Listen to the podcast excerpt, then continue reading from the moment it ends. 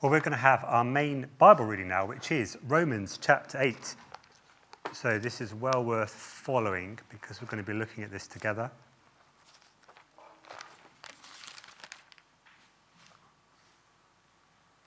Romans 8. We're going to pick it up from verse 1.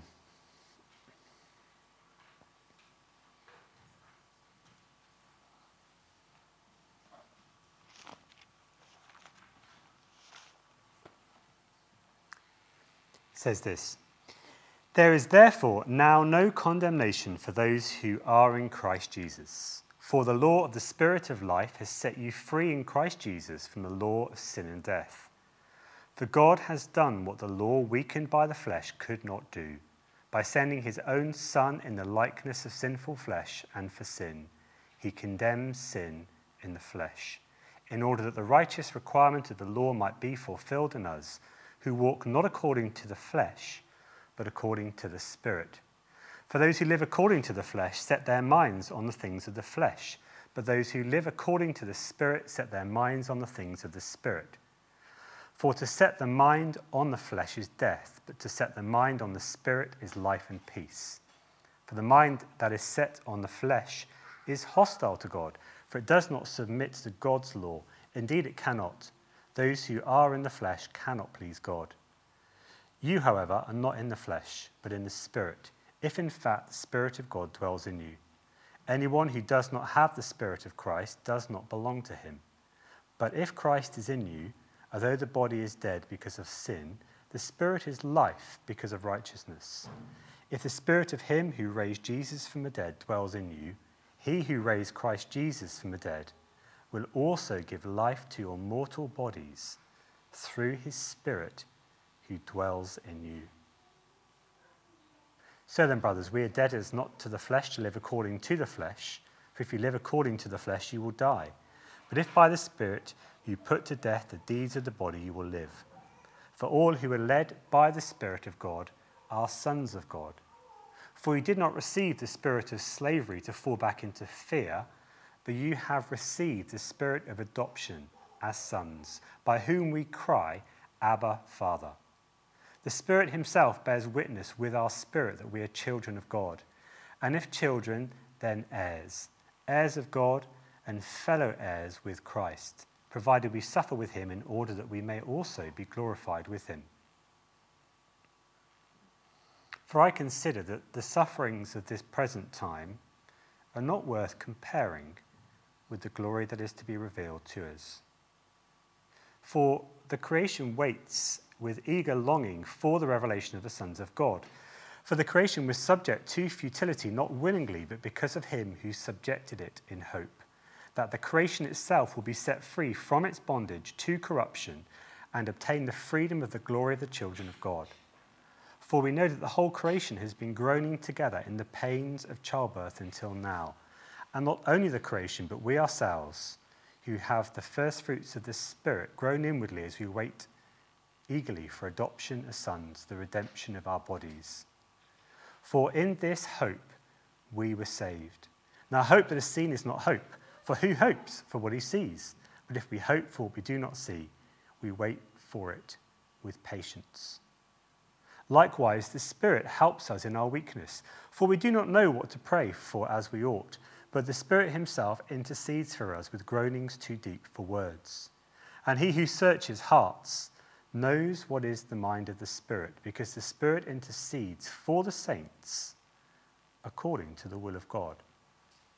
And we know that for those who love God, all things work together for good, for those who are called according to his purpose. For those whom he foreknew, he also predestined to be conformed to the image of his Son in order that he might be the firstborn among many brothers.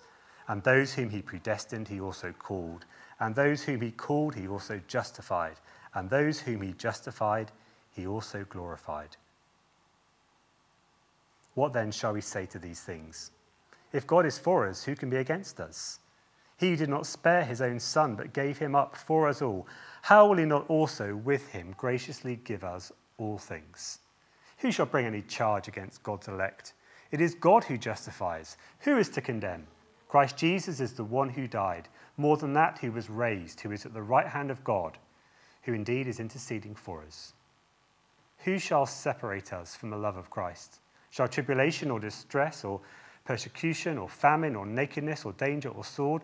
As it is written, For your sake we're being killed all the day long.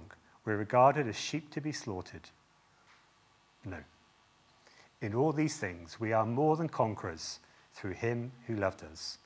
For I am sure that neither death nor life, nor angels nor rulers, nor things present nor things to come, nor powers, nor height nor depth, nor anything else in all creation will be able to separate us from the love of God in Christ Jesus, our Lord.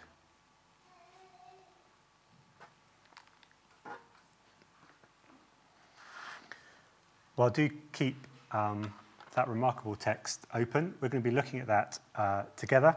There is, uh, as we begin, an outline of uh, where we're going, which you will have received on your way in. Um, now, it's quite a lot going on in this chapter, so I'm going for quite a particular um, uh, uh, a particular thing uh, want to, to draw out and show you.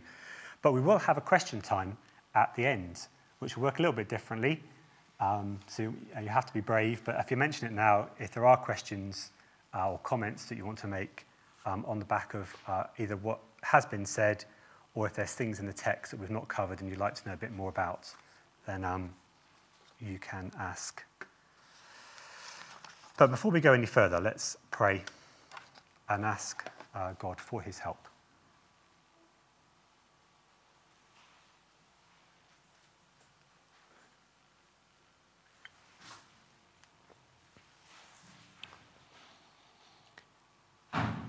Heavenly Father, we thank you for this opportunity now to gather as your people. And as we sit, we want to be those who sit um, under your word, uh, that you would um, uh, rule over us, uh, your people. We thank you that you are uh, the God who is truthful, good, and sovereign. And so we pray again that we would show you to be uh, who you are in the way we respond to your word and that we would trust it, be obedient to it, and um, uh, listen uh, to what you have said because it is true. We ask in Jesus' name, Amen.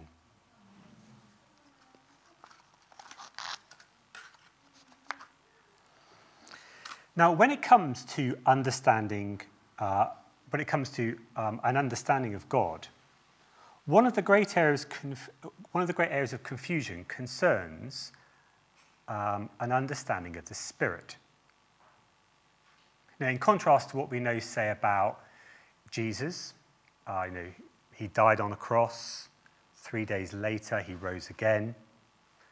What we know about the Spirit can appear a little more enigmatic.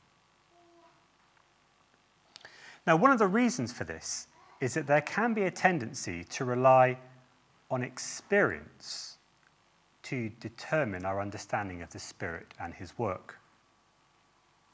You know, so particular feelings or experiences or, well, they can all contribute, they can all be attributed to an encounter with the Holy Spirit.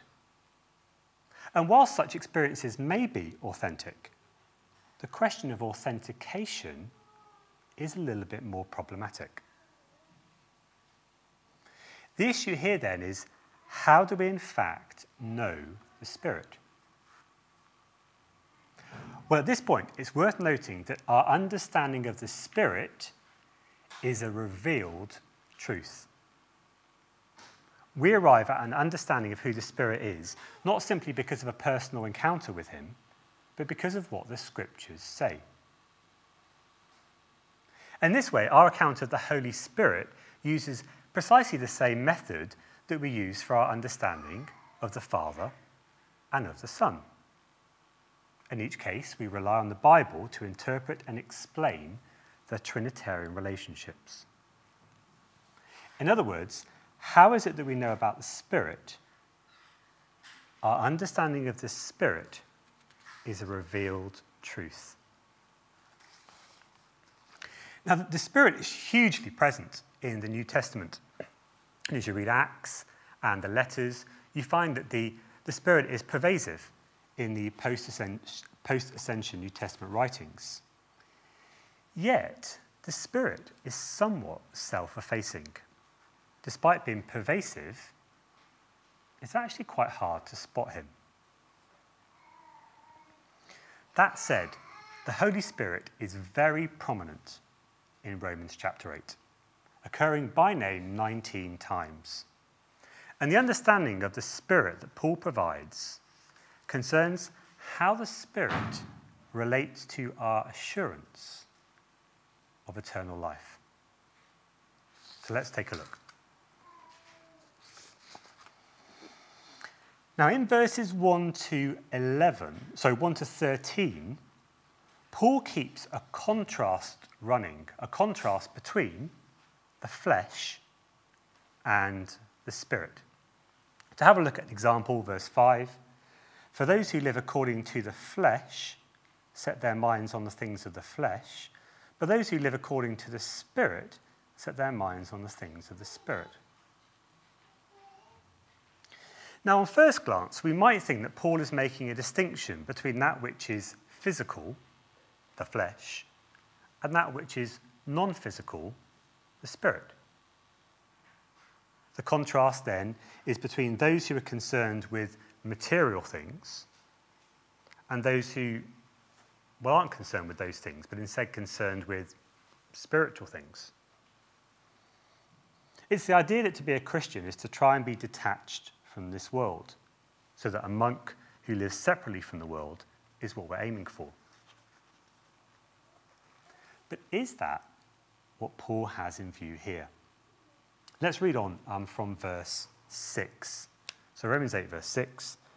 For to set the mind on the flesh is death, but to set the mind on the spirit is life and peace.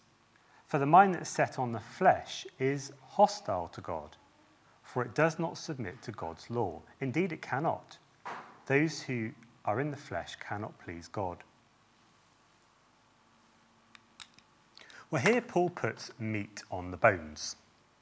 So, associated with flesh is death, a mind hostile to God, and an inability to submit to God's law and to please God.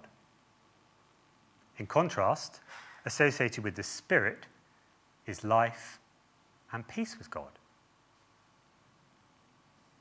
That is to say that Paul is not talking about, uh, sorry, that is to say that in talking about flesh and the spirit, Paul's not contrasting the physical with the non physical, but contrasting the old age with the new age. Moo, in his uh, commentary on Romans, uh, puts it like this The contrast of being in the flesh and in the spirit is a contrast between belonging to the old age of sin and death and belonging to the new age of righteousness and life. Flesh then sums up what we often call the world. That is, all that's characteristic of this life in its rebellion against God. And in contrast to this realm is the realm dominated by the Spirit, one of life and peace with God. Now, significant for us is who is it that takes us from the realm of the flesh to the realm of the Spirit? It's the Spirit of God whilst we're restored to the kingdom of God through the reconciling work of the Lord Jesus on the cross, is applied to the believer by the Holy Spirit. What we're talking about here is the Spirit's work of giving life or regeneration. Now, notice that in these verses, the contrast is descriptive. It's not in the first instance an exhortation. Rather, this is the way it is. It is God by His Spirit who does this work. On the one hand, you have people controlled by the flesh. On the other hand, you have people with a mindset controlled by the Spirit. And this stresses the way that the Father, Son, and Spirit are working together to achieve the one plan of salvation. Know, rather than the, the Son, well, he does his thing over there, and the Spirit, well, he's doing his thing over there, their relationships are configured in such a way as to bring about God's one plan of salvation. You can see it put together in Romans um, 8, uh, verse, uh, Romans 8, verse 11. Romans 8, verse 11. If the Spirit of him who raised Jesus from the dead dwells in you, he who raised Christ from the dead will also give life to your mortal bodies through his Spirit who dwells in you. That is to say, the Father who raised the Son by the Spirit gives life to us by the same Spirit. We're beginning to see how an understanding of the Spirit, rather than bring confusion and therefore uncertainty, actually brings eternal life and therefore confidence in salvation.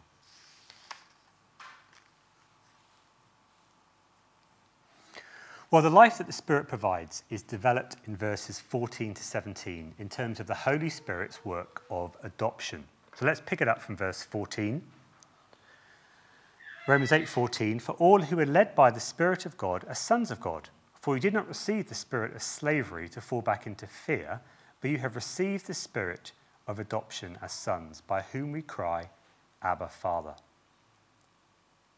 Let me make a few observations. The first is that adoption is a sovereign act of God. You know, I cannot impose myself as a son on someone. Any, any um, decision to adopt me is fundamentally for them alone. In other words, the language of adoption assumes the priority of the action of God. It magnifies His grace to us, but also underpins our assurance. The second is that adoption has a personal tone to it.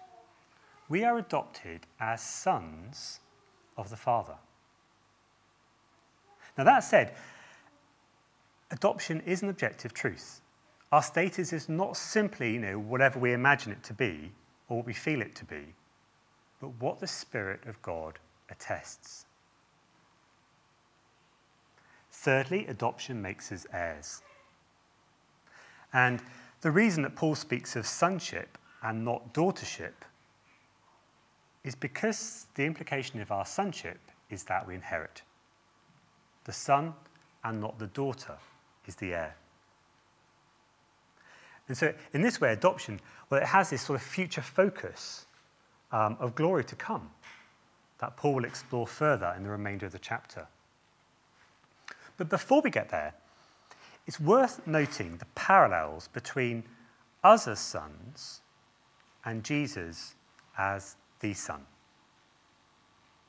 Because Paul says that we're sons together with Christ as those who call on God as Father, and we are also co heirs together with Christ. Verse 17. So, in crying out, Abba, Father, the believer not only bears witness to being the Son of God, but also to having a status comparable to that of Jesus himself.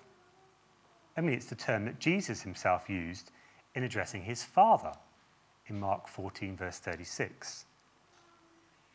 Christians have a relationship with God that has a parallel to Christ's own relationship to the Father. However, despite such parallels, there are important uh, distinctions to be made. The first is that our sonship with God the Father has a beginning, whereas the Son is eternally begotten of the Father. The second distinction is that of the difference of being a son by nature and being a son by adoption. Being a son by nature would mean that I would be a son by virtue of my very being.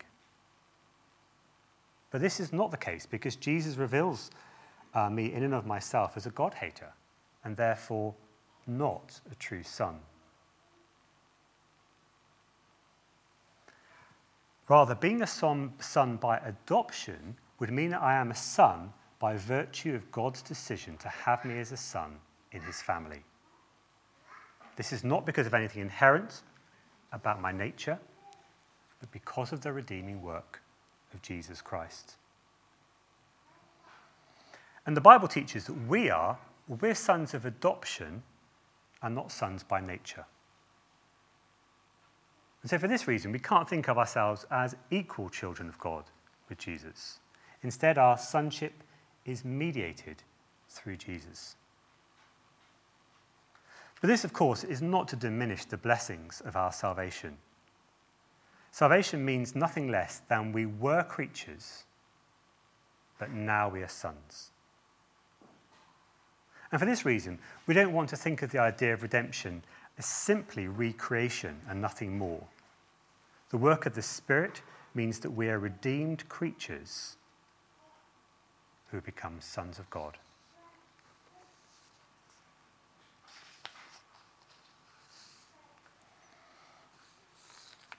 Well, it's in Romans 8:26 that we learn that the Spirit intercedes for the people of God in prayer. Have a look. 826.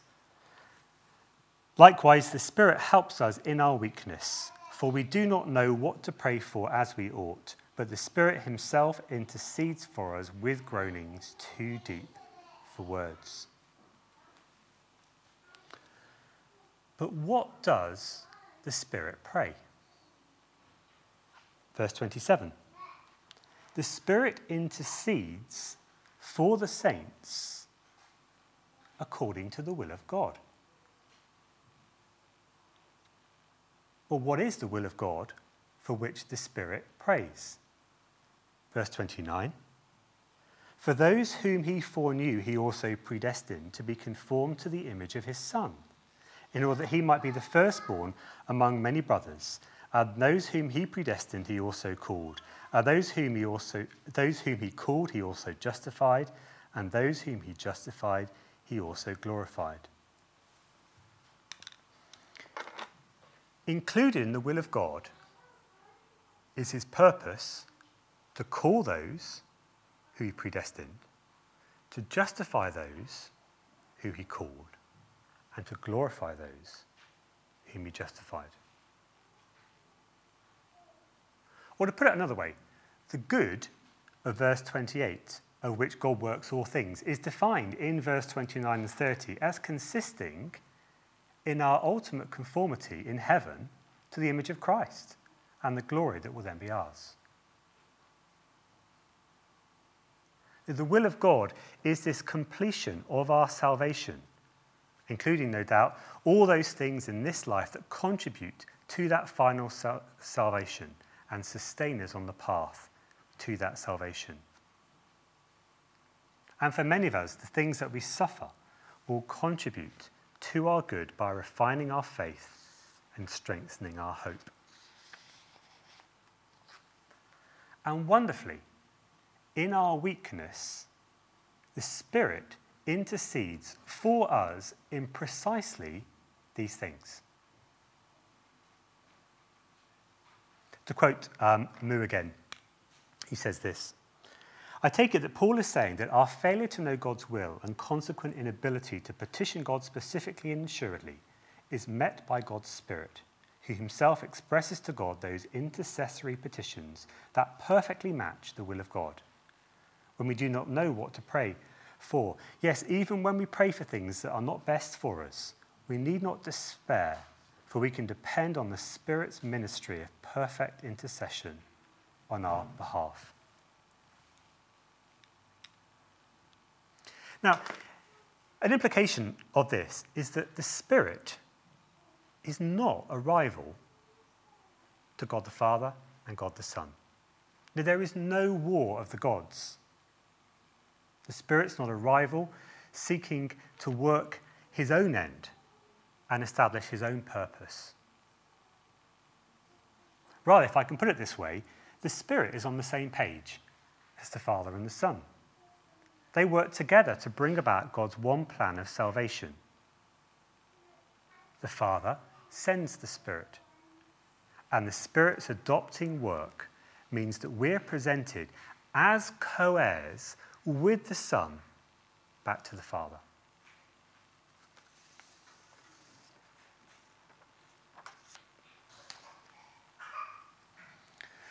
Well, we began by observing how there can be a certain confusion concerning the Spirit. And this can be fueled by an understanding of the Spirit that comes from our experience rather than the revelation of the Bible. And unfortunately, such confusion can undermine our confidence in our salvation. But rather than be confused by the Spirit, this whole chap- chapter is about the assurance that we have of our eternal life that's provided by the Spirit. It's because of the Spirit's work that we are no longer in the flesh, but we are now in the Spirit. We now have life with God, and it's one where we have been adopted as sons of God and are therefore heirs. And the same Spirit intercedes for us in our weakness. He prays that those who have been predestined and called and justified will indeed be glorified. Now, rather than confusion, that creates uncertainty. An understanding of the Spirit brings certainty and confidence in God's one plan of salvation. Now, this comes as a great encouragement to us since the path to such glory involves suffering. As fellow heirs of Christ, we suffer. We will share in his glory, but we will also share in his sufferings. Paul's idea of conquering is not that we live above it all in blissful triumphalism. Paul is not here referring to a triumphant Christian life. Rather, the one who conquers, well, that is the one who continues to stand firm, who perseveres through it all. At the end of the day, the purpose of this chapter is to promote endurance in light of the certain hope and assurance of eternal life that God's Holy Spirit provides. Well, let me pray, and then I'll open it up to any questions or comments that you might have.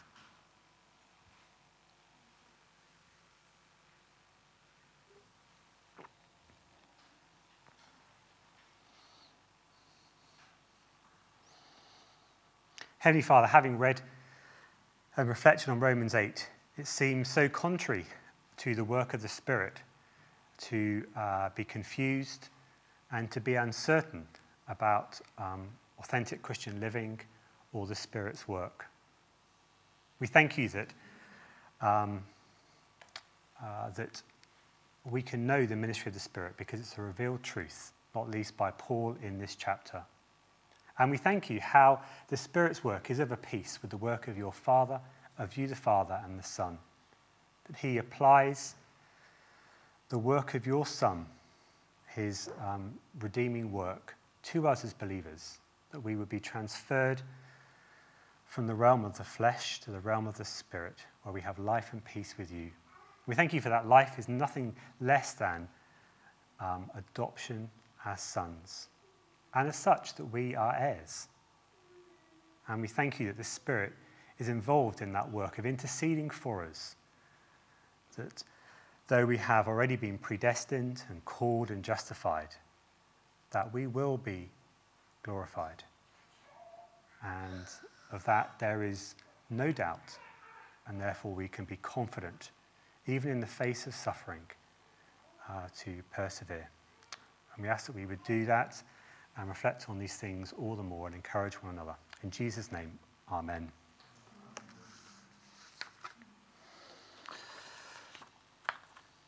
Okay, at this point, I will explain the live chat, which is now seems very live.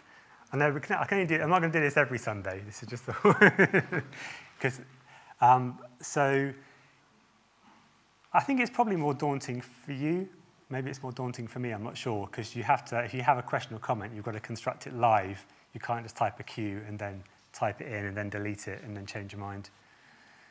Um, so I'm happy for there not to be any. Also, to be fair, it's less daunting for me because I've got uh, my uh, co-worker Tom Swinney at the back there, so I can just say, Tom, do you want to answer that one?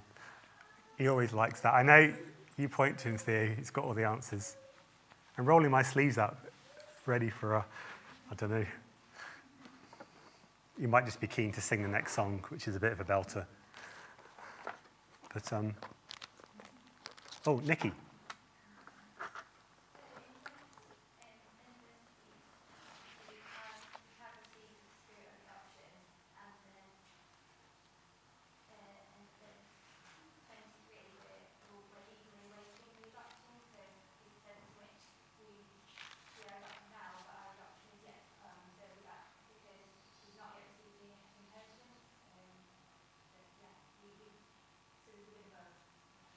Yes, spot on. Can I just repeat the question for the recording? Because we can do that now.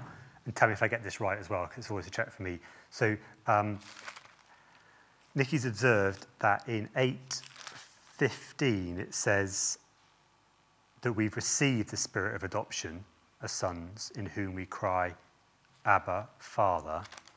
So that's sort of present tense. But then verse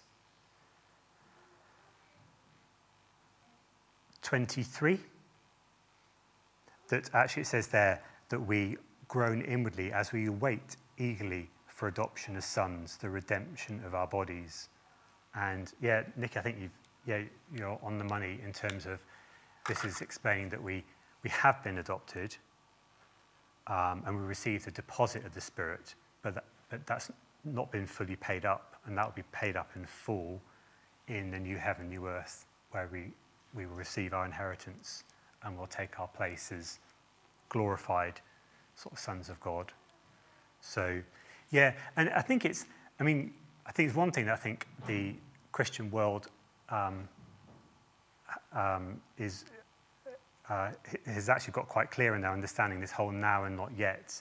So if I were to try and draw a diagram with my hand, so this is the old age, and then this is the new age, if it was like that, it would just be the end of the old age, the beginning of the new age. But what happens is there is this overlap, and I haven't got enough fingers, but with my nose there, that's the first coming of Christ, and then that's the second coming. So we live in what's called the overlap of the ages, which explains why we still suffer, we still experience sin and death, although as we were looking at last week and the week before, sin and death no longer have dominion over us. That's because we're now in the new age, which is um, we now have the mindset of the spirit. So, so that's really kind of getting out. So it's one of these things like, are we saved? Well, yes and no. We are saved because we've been adopted, but we've yet to experience the fullness of that. Um, so yes, good, good spot.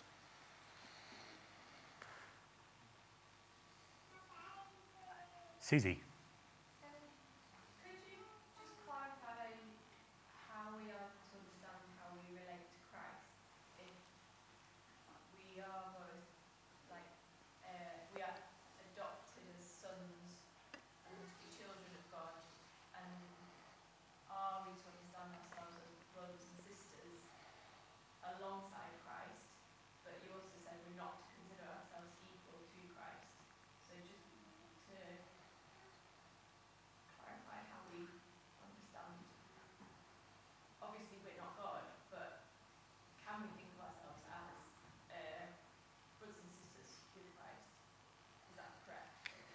Thanks. So just repeat that for the uh, recording. So question is, can we consider ourselves with as brothers and sisters of Christ? Um, is that correct? Although we want to make a distinction that obviously if Christ is God, we're not God. So sort of how does that work? Is that kind of so? Uh, so short answer is we, we can consider ourselves as brothers of Christ because, and this I think is helpful to go back to um, um, Romans 5. Do you remember Romans 5 in the second half? We saw um, that in contrast to the first Adam, who brought sin and death, uh, Christ is the new Adam um, who brings life and righteousness. Um, and so this picks up on this idea of uh, um, a reset to creation, and that actually, where the old Adam failed and was tempted, the new Adam resisted and brought salvation. So, in, in that category, Christ is the he's the new Adam. He, he's, he's the head of a new humanity. So another place to go, we won't go now, would be Hebrews 2, which picks up precisely as that and use the language of brothers. Because, and that, I think that's what Paul's getting at about we're co-heirs, that him, because he, and, and this is tied to the fact that in order to be a second Adam, he had to take on the likeness of sinful humanity, which is what Paul um, picks up on in 8, chapter 8, verse um, 3, that he adds to himself a human nature so that he can be a second Adam. Um, so, in that sense, he is, he's, he's the firstborn from among the dead. He is the head of a new humanity, of which we've been included um, into that. Um, so, we will reign with him. You know, Christ, when we meet Christ, he will have a body like we will have a body, a resurrection body that will uh, be all tied up with ruling the new creation. But also, I think we want to make the distinction to say, it's going back to what I was saying before about as a son, we've only, we're only a son by adoption, whereas he is a son by nature. That he is the eternally begotten son of the Father.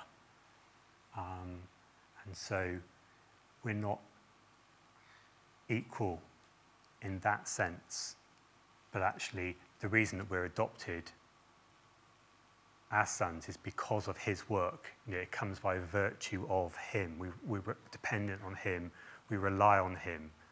So though he would call us a brother, it, it's not equal in the sense of that we're, yeah, we're dependent on him in a way that he's not on us because he is the one who is, his redeeming work means that we can be adopted as sons by the Father. Is that Tom? Do you want to? Happy? Time for one more, as is traditional? Or we um, all happy? Oh, Ricky. Oh, Ricky and Nikki, but go on, Ricky's. We'll mix it up.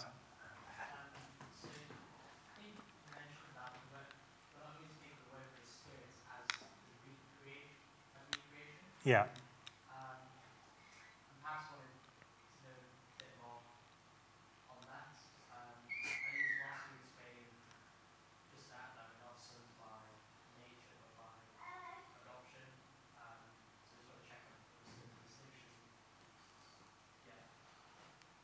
Okay.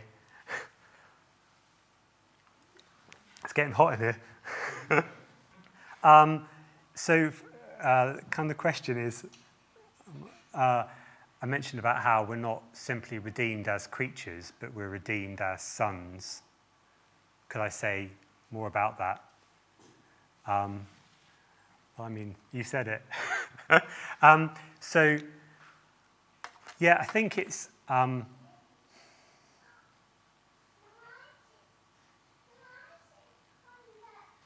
I think it's, it's trying to be um,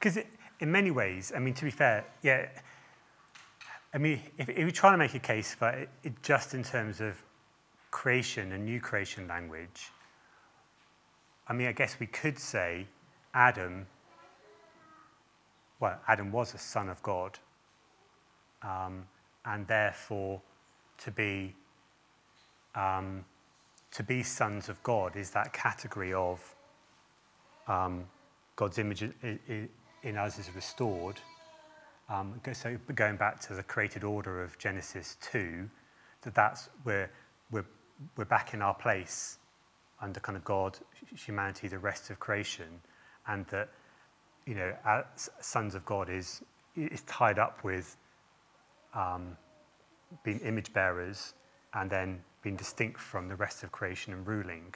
So in that sense, you know, um, there's that continuity. I think, I think the comment is just trying to be true to this language of adoption and that actually we're, we're not, um, we are adopted as sons of the Father. So it's not simply that God gives us life.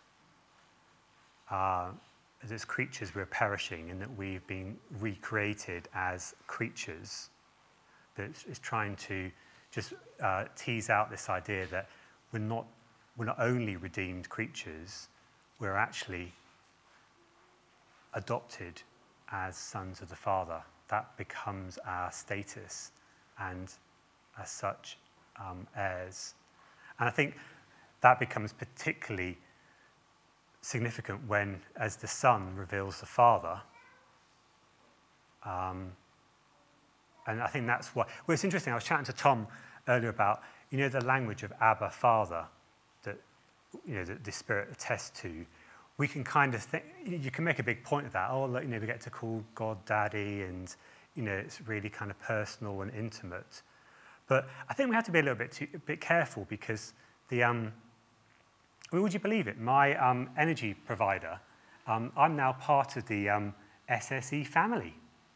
Do you know, I've left the E.ON family. In fact, I go through um, these families every year. I left the E.ON family, I've been in the npower family, I'm now in this new family. They can't do enough for me, but I don't think it's going to end, end well. But everyone uses family language. You know, school's a family. Uh, your work probably uses you know, family. Oh, uh, the radio. Have you heard the um, uh, listen to Radio 2? They say they're one big family. You know, the uh, Auntie, BBC, all that sort of stuff. And so we're not just to think of ourselves as, well, this is just another family that we're a part of. This is trying to get at the, the fact that God is Father, Son, and Spirit. The Son has revealed the Father to us, and the Spirit's work is to adopt us so that we are sons with the Son, and God is our Father. That's, that's what we're, we're, going, we wanting to kind of press in on and kind of go further with that. So I hope, does that sort of help a bit?